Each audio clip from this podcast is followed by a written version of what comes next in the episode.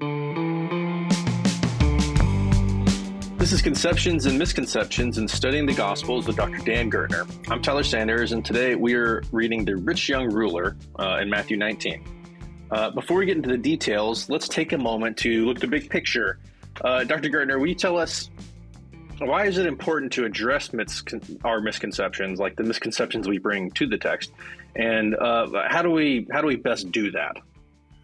Yeah, that's a great question. The the it's sort of like any kind of relationship in that we we want to be able to understand the text that we're kind of familiar with, especially for those of us who've been Christians a while.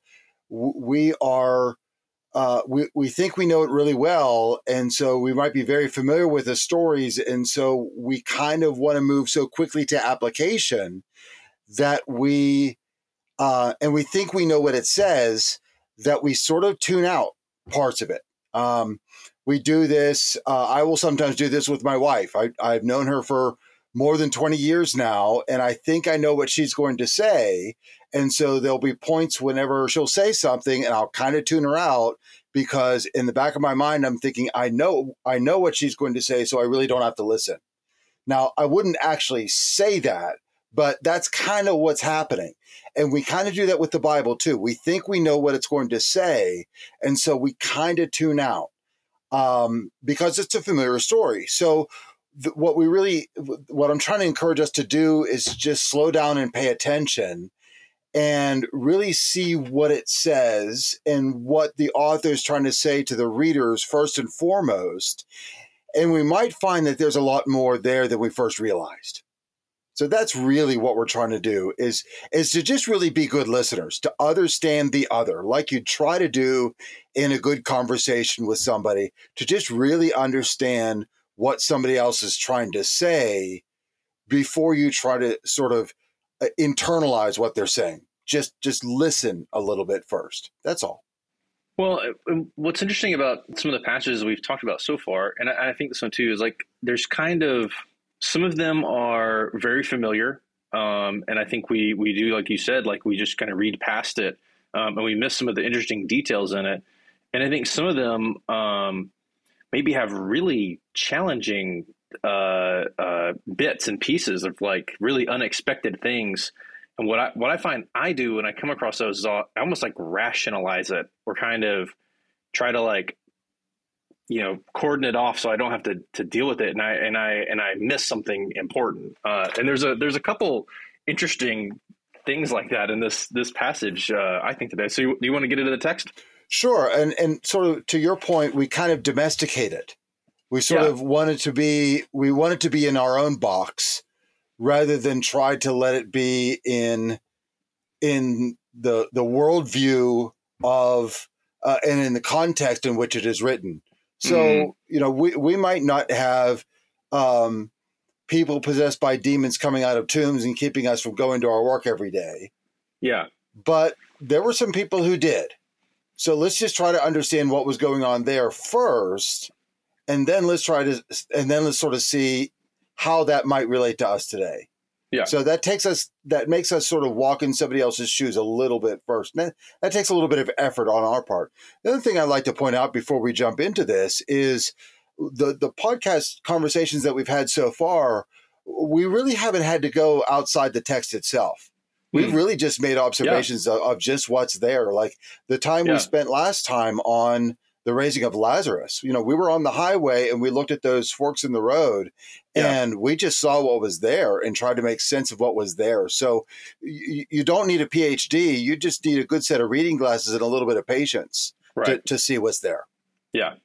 Yeah. Which I think is another awesome part of this discussion we're having. And I hope it's an encouraging part of it too, that like you, just putting time into this, there's a lot you can draw out of the Bible. You don't have to uh, have an enormous library of, of commentaries and resources. About it. Really, there's so much good just in the text. Um, we just need to kind of give it the time to to percolate a little bit.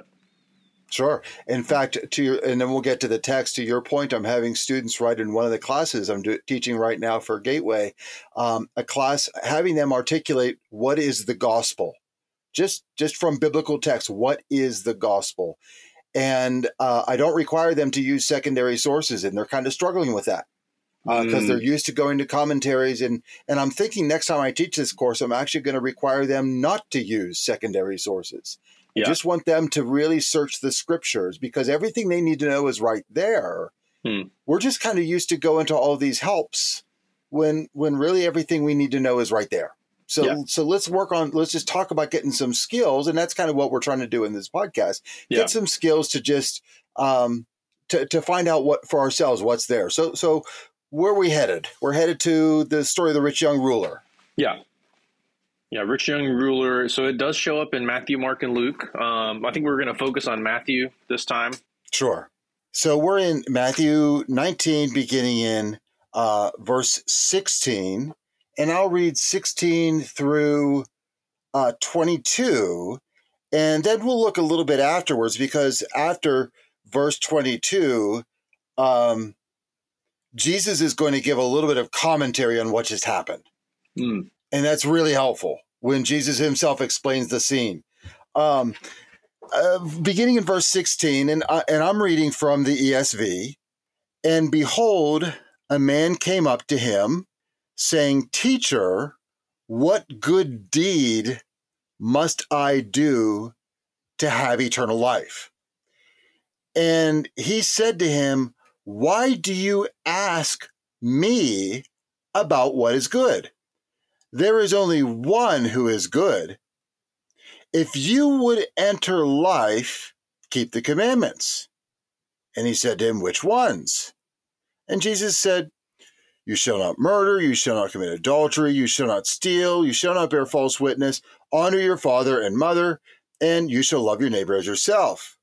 The young man said to him, All these I have kept. What do I still lack? Jesus said to him, If you would be perfect, go. Sell what you possess and give to the poor, and you will have treasure in heaven and come follow me. When the young man heard this, he went away sorrowful, for he had great possessions. Now, in this story, Matthew doesn't tell us anything else about this man. So hmm. he doesn't show up again. We don't know what happened, but we're told everything that we need to know as readers of what occurred. Mm-hmm. We don't know. So he doesn't he doesn't skip away and and sell everything and we don't see him come back and say okay everything's done let's go. Right. um, so so we presume by his going away sorrow sorrowful and when matthew says for he had great possessions that he wasn't willing to do it. Yeah. So what is it that kept him? The cost was too high. Yeah the cost was just too high so a couple things that we notice at the beginning, verse beginning in verse 16, the man says says to him, What good deed must I do to have eternal life? His presupposition is I have to do something to get eternal life. What do I got to do? Yeah. And Jesus' response isn't isn't first do this and do that his first response is, Why are you talking to me about good stuff? Right. So there's only one who is good. So what's his point? Why is he why is he dwelling on this good idea? Yeah, it's a bit of a confounding answer to the guy's question. It it is, but it's key to the whole thing. Yeah. What's Jesus and and we saw this sort of before in some of the discussions we have. He says there is only one who is good. And who's Jesus talking about? God. Right. So what when Jesus says, "Why do you ask me about what is good?" and then he says, "Only God is good." What is he saying to the rich young man? Well, I think he's he's making a statement about who he is, about who exactly. Jesus is saying who he is, right? Right. Yep. He's saying, "You're asking me. Why are you asking me about what is good? Only God is good. Do you believe that I'm God?" Hmm. That's what he's throwing out there. And we're going to see what you really believe about me by how you respond to what I'm about to ask you to do. Yeah. And so he says, okay, um, you want to enter life, keep the commands. And so he throws in these these softball ones. Yeah. Don't murder, don't commit adultery. And he says, yep, I, I'm good with those. Those are the e- easy ones. And then he says, if you would be perfect. Now, he, he's not talking about moral perfection. He's if you if you really want to acquire what it is that you're looking for. If you want to achieve this thing that you're looking for, this this eternal life, here's all you got to do. Go sell what you possess. And of course Jesus knows who this guy is. Yeah. The, we don't know anything except that well we don't know anything about about him until the very end. Yeah. Give to the poor, you'll have treasures in heaven, and then come and follow me. So that's all he has to do. Um, and then, as you said, that's just too much. Yeah. He won't do it. Yeah. So that's really what's the point of the what's the point of the passage then? What do you think? What's what's Matthew saying to his original readers? Well, you know, we talked previously about the importance of uh, following in Matthew. Yep. That that's kind of a theme that comes up a lot. Um, and so I think there's a there's definitely a part of this that's saying there is a cost to following Jesus. Um, like uh, we we see that kind of repeated a few different spots in Matthew and you know other places in the Bible that there there is a high cost here. Um, so I mean I think that's an important part of it, but I I kind of think there's also a a bit of a split that that Jesus is kind of bringing up earlier in this of kind of like it's not based on your works. It's about following me. Like Yep. there's kind of a, a difference here because his answer is like you're asking, you know, about about goodness, but there's only one who is good. But it almost seems like the second part of his statement is like, uh, it, well, it, you know, in ESV it says but, or I actually I think I'm reading in ASV. But it says but. It's like but if you wish to enter the kingdom. It's almost contrary in a way. Like you're talking about goodness, but you're talking about eternal life, and he's like the uh, eternal life is through following me. That's how you get, Right. you know, uh, Yeah. redemption and stuff. Yep. Yep. Yep. Absolutely. So, yeah, so this is going to be costly. Hmm. And this you you need to be ready to have it cost you absolutely everything you have to follow him. Hmm. So part of the message to the early church. So you think of yourself you're you're a first century Christian and maybe starting to undergo a little bit of persecution and you're wanting to follow Jesus and you're thinking about counting the cost and am I going to follow this guy and and well you realize that you live in a predominantly Roman uh, territory and it's not in some places it's legal to be a Christian some places it's not legal to be a Christian you realize you could lose everything Yeah. is that something you're willing to do and and this this story uh, draws a, a line in the sand and says count the cost now make sure you're Mm. ready Mm. that and, and it and it does the same thing for us i mean i talked to somebody recently about lordship you you speak about salvation you can say the gospel message clearly you know that jesus died for your sins but the way you're living your life you have you're not ready if he walked into uh, walked up to you today and say leave x and come follow me Yeah. i'm not sure that you would leave x yeah. so what what would I what would cause me? And so this is sort of so how we get to some application.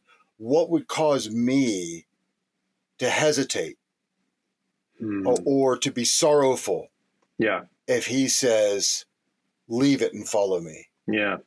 That's I think the real challenge of this. Yeah.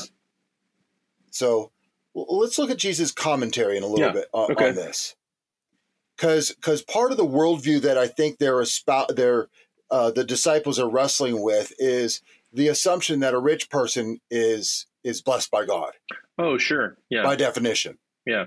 So Jesus says to his disciples, "Truly I say to you, only with difficulty will a rich person enter the kingdom of heaven. Again, I tell you, it is easier for a camel to go through the eye of a needle than for a rich person to enter the kingdom of God. Now, you may have heard sermons and various things that there's this uh, a gate in Jerusalem called the Eye of a Needle, Right. and for a camel to go through it, you have to take all the stuff off the camel, and then he can squeeze through.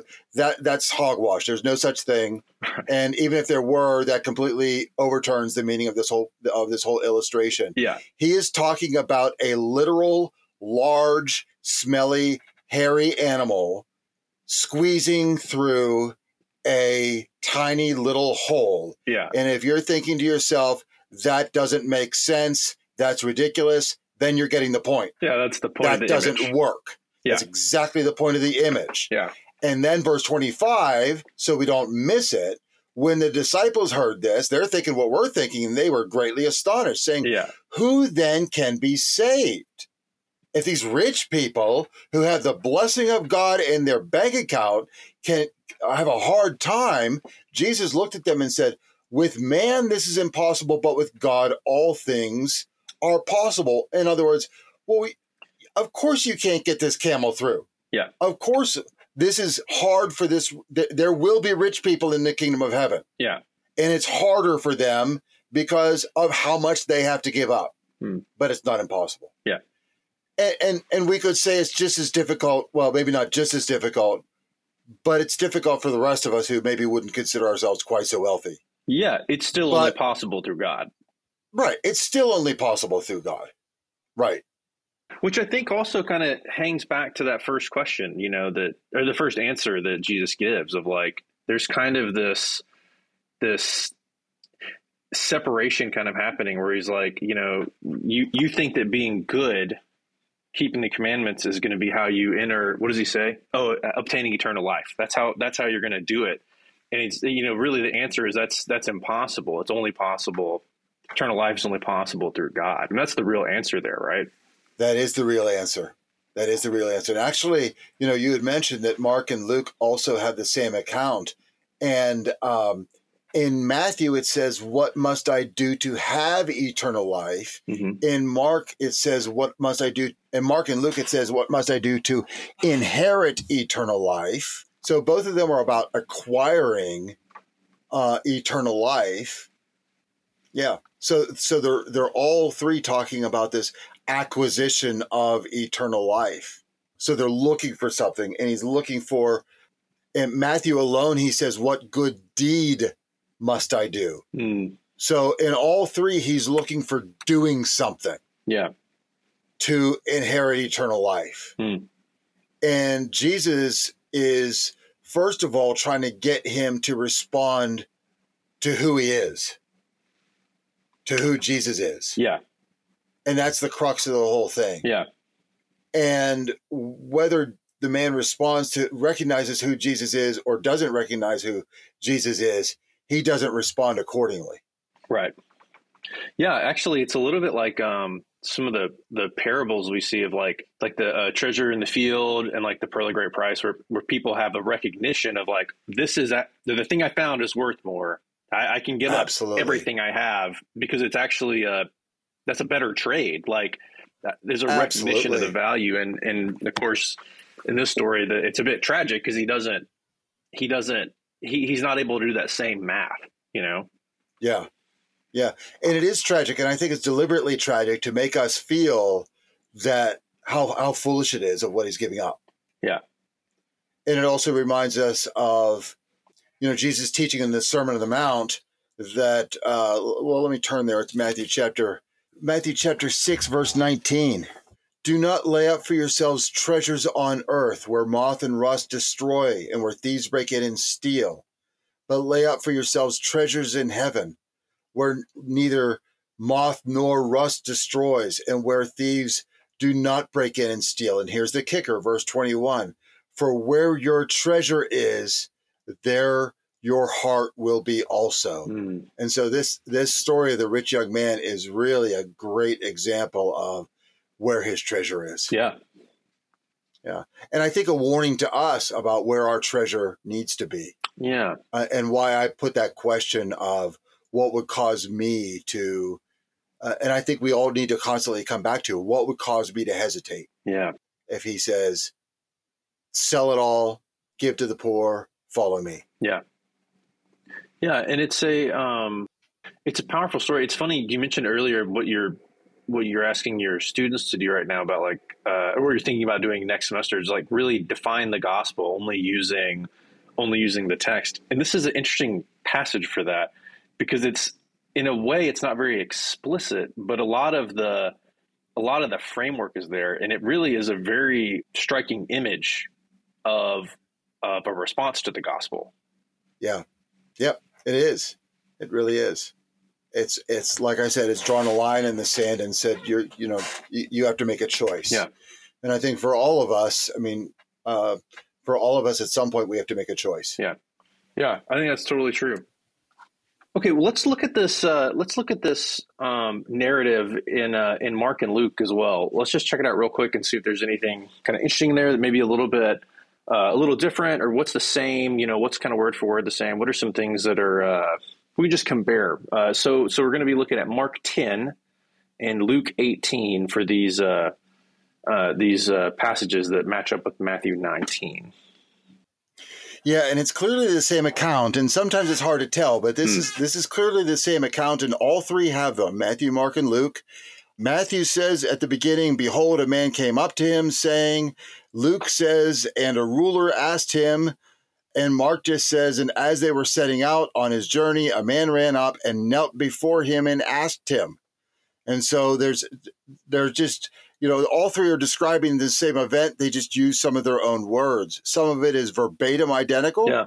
Some of it is somewhat distinct. Yeah. So it, it's, um, you know, there's, uh, and they're listing some of the the commands. Mm-hmm. In Matthew, it says, uh, Jesus says, "Why do you ask me about what is good?" In Mark and Luke, it is, "Why do you call me good?" Mm no one is good except God alone. So they're making explicit yeah. what is implicit in Matthew.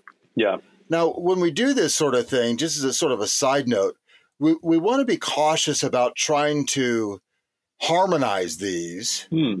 Uh, by that, I mean trying to reconstruct and squeeze these together and say, oh, there's a contradiction, there's a contradiction, there's a contradiction.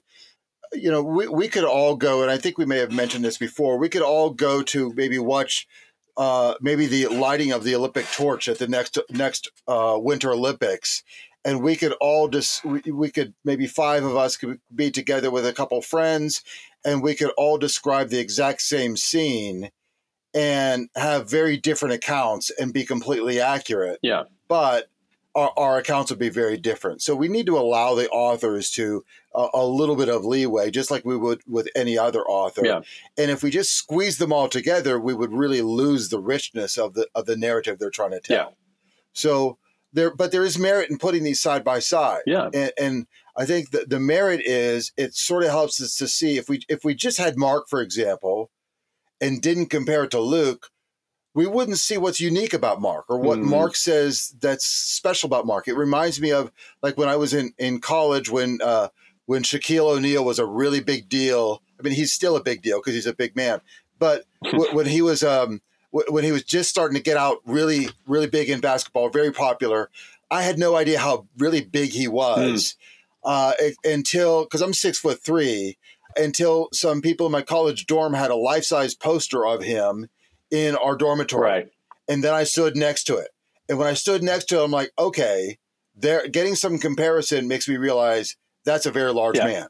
And, and, so just the comparison helps me to see something. Yeah. So putting Matthew, Mark, and Luke beside each other helps us to see things in the others that otherwise we might miss. Yeah. So that that's the benefit of just putting these beside each other like this. Well, you know, it's interesting in, in Mark, I'm just looking at it right now. Mark, it, in, in Mark 10, 21, it, it's Mark specifies out that, you know, Jesus looked at him and he loved him. Yes. And that's, that's an interesting, you know, uh, uh, that's a, a small detail. And I think that's implicit in the other passages, but to have that just stated, it does help color that a little bit. And it, and it helps us know this isn't like a, this is a dumb term, like a Jesus juke, you know, he's not dunking on this guy. Right. Right. Yeah. He, yeah. He's he's not just setting him up to fail. Mm-hmm. That he really wants him to respond positively. Yeah, he wants him to follow. Yeah, yeah, yeah. And in in the uh, when the young man asks when he says, All these I have kept.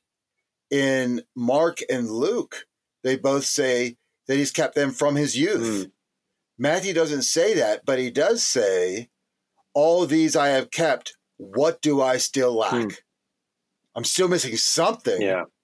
What is it? Mm. That's so interesting that he knows that too, isn't it? Because uh, yeah. he, he, it is driving him to come approach Jesus and talk to him about this. That's a good point. I hadn't noticed that before. But do you see how just comparing these yeah. helps us to see that? Yeah, for sure. Good. Yeah, and we notice, and I, I don't know what quite what to make of this. In the accounts, they have the same commandments, except in um, Matthew and Mark, they have "do not murder 1st mm-hmm. In Luke, they have "do not commit adultery" first. Yeah, that is interesting. That's an interesting switch. And Matthew also has the has the addition after honor your father and mother. It also has love your neighbor as yourself, right. which isn't found in Mark and Luke. Yeah. Well, you know, and I'm I'm just looking at this right now. It, it's interesting. I think we talked a little bit about this on the uh, uh, the narrative on the uh, the stilling of the storm. What what all did people say? And you made the point that uh, this probably took place over a fairly long amount of time, and so there there some of the the dialogue has been condensed. You know, you're you're not going to maybe list every single thing a person says, and so they're getting the main ideas and and whatnot. But uh, you know, you just talked in in uh, uh, about Matthew in, in, verse twenty says, you know, he specifically the the rich young man says, "What do I still lack?" And it he doesn't ask that in Mark and Luke, but Jesus answers him with that word lack. He says one thing you yeah. still lack. So the idea is still absolutely there. You know, it, it's implicit in Jesus's answer what what the rich young man is asking. Yeah. So in those accounts, Jesus supplies it for yeah. him. You're still lacking something, but in Matthew's account, yeah. he lets him speak for himself and say, "I know I'm lacking something." Good. That's great. Those are great observations. It's uh, it's very interesting. I, I think this is a, uh, oh, and, and, I'll just go ahead and, and tell everyone. You, you actually prepared a document for me to look at, but this does help a lot to be able to list passages like this on one document right next to each other, side by side, to make that comparison a little bit easier. Uh, do you do you find this as a useful practice for your for yourself? very very useful there are some books out that do that but not really well the way i like to basically all i've done is i put copied and pasted the text of the esv into a word document uh, from the three passages and put them side by side and then just really tried to line up where i thought they were really where they really lined up verbally mm-hmm. as closely closely as possible how could you give us some uh maybe some advice would be like the, the way to say this. How can people integrate something like this into their maybe just their kind of personal Bible study? Is it is it useful to maybe get one of those books, or, or is it better just to like do it by hand, get a notebook out, and you know, or, or do it in Word and kind of copy and paste and put it in there? Yeah, the, um, the the books are still the. I think the jury's still out on getting a, the best book that's still that's really useful. The best book that's out there is a bit clunky. Mm. I really think that uh, probably my students would say, well, why reinvent the wheel if there are already some of these books out there? You really learn a lot about how the Gospels are put together by taking an extra five or 10 minutes and doing kind of doing this yourself and jotting down a few notes and putting this into a Word document. Let's just say if you're doing your devotions and you're going to spend some time in Mark chapter 10, drop this into a Word document and put the other one side by side and just spend the whole week in Mark chapter mm. 10. I mean, there's there's no hurry unless you have to get through it for a certain reason. But what I like to do with these passages, and, and I know this is a little bit nerdy, but I, will put them into a put them into a Word document or or even from that book that I mentioned, and then I have a color coding system mm. that I use where I have a rather intricate system that I devise where one color means that they're all the same, another color means that it's only in Matthew, another color mm. it's only in Mark. You've noticed some are only in Mark and Luke, but not in Matthew, and you can sort of start to notice some patterns, yeah. and and that's not so much a big deal as it is you sort of you know whenever you might start to think, well, what is Matthew's theology or mm. what are Mark's emphases, and and how do your textbooks get those things? things. Right. Basically, what they do is they go through the whole of the Gospel of Mark and do what we're talking about. What is unique to Mark with respect to the other Gospels? Yeah. It's not found in the other Gospels. They just do it for the whole thing. Yeah. So it's a good enterprise, and I the the more you can sort of get into the text and do it yourself and see how it's put together, the more you'll actually learn from it. So one of the exercises I had for my Gospel of Mark class this semester was I gave them the whole text of the Gospel of Mark in in English in in a Word document with no paragraph breaks anywhere. Mm. And I had them outline it in two pages and explain what the Gospel of Mark is about. Right. So, because the paragraphs all tell us what the thought units yeah. are. But if you have to go through the text and, and decide what the thought units are yourself mm-hmm. and how it breaks down, that's a totally different different yeah. way. Now, yeah, there are thousands of outlines of marks out mark out there. But when you have to derive one yourself, it makes you think about the yeah. text. And when you have to think through the text itself, you're doing something that just sitting down and reading something from another book isn't going to do yeah. for you. It's kind of engaging so like a different respect, type of thinking almost. It really is. And you're thinking the biblical thoughts after the biblical author, which is totally different from just jotting down notes of what somebody yeah. else says. So I'm a big fan of I'm a big fan of just of just working working these things out with and taking out your Bible and a notebook and jotting things down yourself. Well, it, it's to me, it's one of those things that's like it's like a principle of studying almost. There, there's a real benefit, and it and it doesn't. It, it, takes more time than probably a lot of us want to give to it, but it it it doesn't have to be something that takes over like your your whole life or, or your whole day or something like that. But there is kind of something to this these kind of studying principles, and I it's making me think of uh, when I was in college. I I was a music minor, and I, I made it all the way to college. I really didn't know how to read music.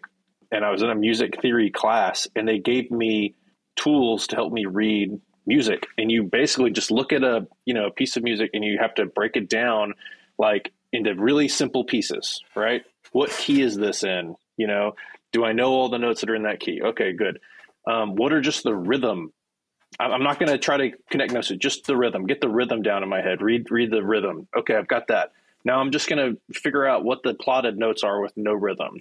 And it's like a four step process. The fourth step being you kind of integrate these things.